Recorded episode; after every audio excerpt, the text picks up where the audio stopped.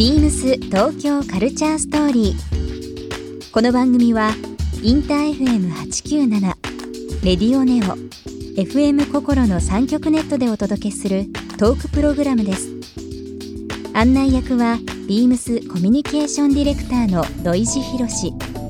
今週のゲストはワルツ角田太郎です中目黒のカセットテープ専門店ワルツのオーナー角田太郎さんをお迎え。カセットテープを中心にさまざまなアナログメディアを販売するワルツは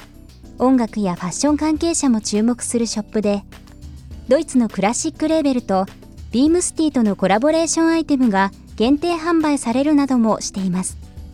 今週はワルツオーナーの角田さんに専門店を始めたきっかけやカセットテープに注目した理由などさまざまなお話をお伺いします。そして今週角田さんへプレゼントした PVC バッグをリスナー1名様にもプレゼント詳しくは beams 東京カルチャーストーリーの番組ホームページをご覧ください応募に必要なキーワードは番組最後に発表します Beams. Beams. Beams. Beams Tokyo Culture Story. Beams Tokyo Culture Story. This program is brought to you by Beams. Beams ありとあらゆるものをミックスして自分たちらしく楽しむそれぞれの時代を生きる若者たちが形作る東京のカルチャー Beams 東京カルチャーストーリー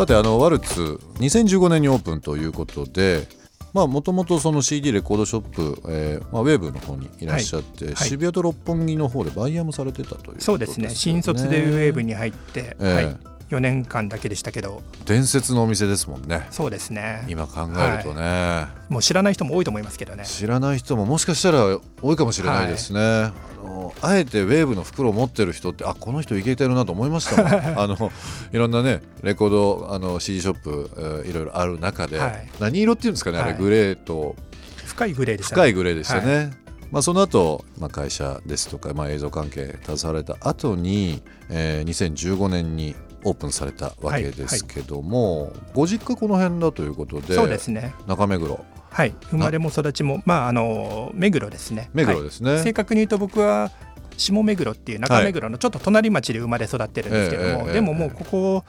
何年もずっと中目黒に住んでますしなるほど。はい、アマゾンにいた時も中目黒から通ってまなしたね。中目黒でしたもんね、あの目黒駅のちょっと下の方そうのねですね。はい。とこでしたけどもあの今ワルツがあるお店ぜひあのリスナーの方もですね、えーまあ、ワルツ検索していただければ分かりますけども場所がですね中目黒の駅からちょっと遠いですよね。歩いたら12、3分ぐらいですね。12、3分早歩き12、3分ね。ちょっと僕初めて行った時住宅街の真ん中で、閑静な住宅街なので、はい。なんかこうイメージ的にですよ、はい。音とかなんかそういったものがこの空間で何か表現されてたり何か販売する場所どこなんだろうっていうふうに思ったところに、ねはい、皆さん多分中目黒の駅から歩いてくると途中で不安になると思いますね。ええ。合ってんのかなというふうに思いますけどね。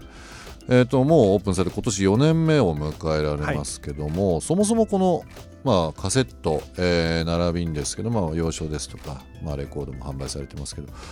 なんでこのお店を始めようと思われたんですか？自分がもともとカセット好きですごく収集してたんですけれども、うん実際に売ってる店っていうのはほとんどないんですね。うん確かに。でなので、ね、その個人的に持ってたもう1万を超える数のカセットテープを使って何かこうはい表現できるものがあったら、きっと面白いことが起きるんじゃないかなということをですねふとひらめいてしまったんですねアマゾンにいた時なんですけどえーで一方でアマゾンにな、まあ、こう長く勤めていく中で、ええ。ーちょっとこう仕事にも飽きてきてるかなという感じもしたので新しいことやるんだったら、まあ、自分の頭がまだ冴えてる時の方がいいかなという感じでですね、思い切ってこう起業を決めたんですけど、えなるほど。はい。こまあでもれおいくつの時ですか、えー、と46ですね。46歳のはい。時に、えーお店をオープンされたと。いう部分ですね。でもなんかまあアマゾンにいらっしゃっててで、まあ、急な、まあ、急展開というのもあれですけどもまあいわゆるお好きなものをお仕事にされたという部分ですけども、はい、実際、まあ、お店の告知ですとか、はい、えー、まあ、今に至るまで、はい、いろいろやっぱりご苦労もあったと思いますけどえーとね、告知は一切しなかったんですよ。宣伝告知はいまだにほとんど、まあ、してないと言っても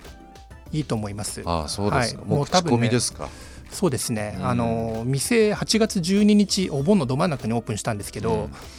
その日にもう開けようと決めたのは前日だったんですね、えー、はい、もう準備でですね、うん、こうずっと1か月ぐらい店の中の準備に追われていて、うん、もうこれで一段落したかなとじゃあもう明日オープンするかという感じだったんで、うん、突然まああの場所に店ができたという感じですね。すごいですね。あのー、まあお店の大きさ何坪ぐらいですかね。あれは。売り場は25ぐらいですかね。25ぐらいですかね。はい、本当にワクワクするお店という部分で、はい、僕もあのつい、えーと、今もうすぐ出るのかな？雑誌の、えー「銀座」という雑誌ありますけど、はい、そちらの方でもご紹介させていただきましたけど、はい、東京の新名所というかあのいろいろご紹介したいお店いくつか出させていただいている中で、はい、えー、取り上げさせていただきましたけどもあとあれもう2年前になりますかね。グッチ、はい。まあ、グッチがこう考える、えーまあ、音楽とそのカルチャーの、はい。世界のいくつかのスポットの中で東京で唯一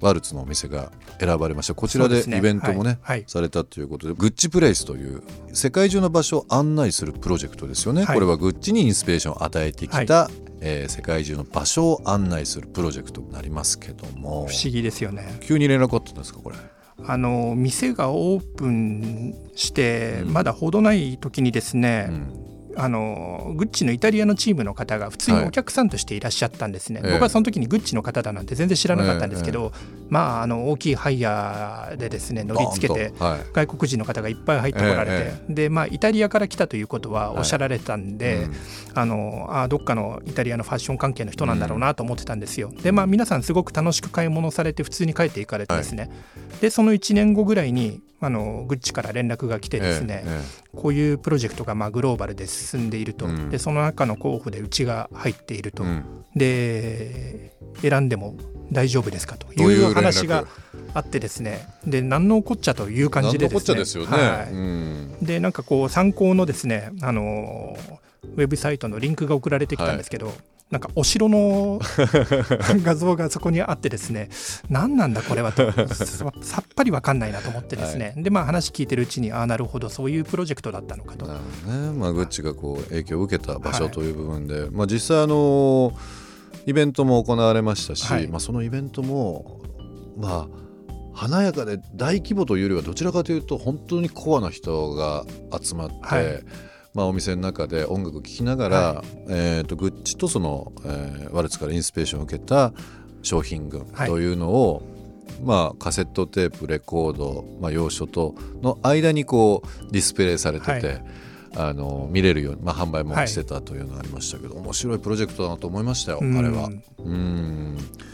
日本と、まあ、そういう世界をつなぐ人の共通言語として、まあ、音楽はもちろんですけどそのカセットっていうのがね、自分でご自分でお店をされててグッチの LINE になるっていうストーリーなんか全く全く想像してないです、ね、想像しないですもんね。はい、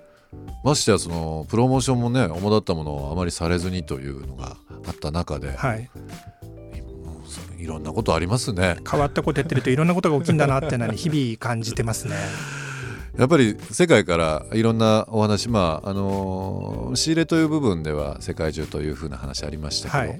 ぱりお客様もいろんな方多くいらっしゃいますか？いらっしゃいますよ。世界中からいらっしゃいますね、うん、はい。ちょっと教えていただけるのであればこんな人お店いらっしゃったとかっていうのはえっと僕ね僕自身がファッション関係の人間じゃないんで、うん、いらっしゃってもその方がどういう人だか分からなかったりするんですけど 唯一僕が気が付いたのは、ええ。えー、ファッション関係だと、まあ、キム・ジョーンズ当時のルイ・ヴィトンの時のキム・ジョーンズですね、はい、あとポール・スミスはねすぐに分かりました。あ、分かりました、はい、すごく背が高くて、声が大きくて、気さくな方でしたね。そうですか。はい。ワルツのその建まあ建物というか佇まいもいいですよね。あそこはねもともと店舗物件ではないんですよ、うん。住宅街にあるので、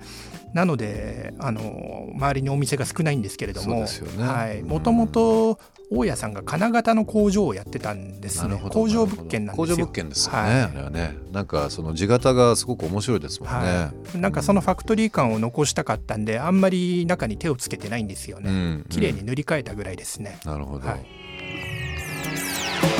ビームス東京カルチャーストーリー。ゲスト角田太郎さんにプレゼントした PVC バッグをリスナー1名様にもプレゼント。応募に必要なキーワード「カセット」を記載して番組メールアドレス beams897 アットマークインター FM.jp までご応募ください。詳しくは番組ホームページまで。Beams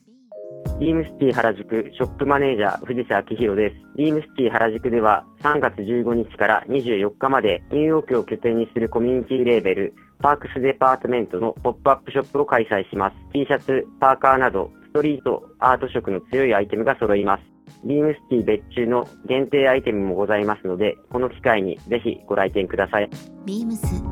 東京カルチャーストーリー Beams Tokyo Culture Story. This program was brought to you by Beams.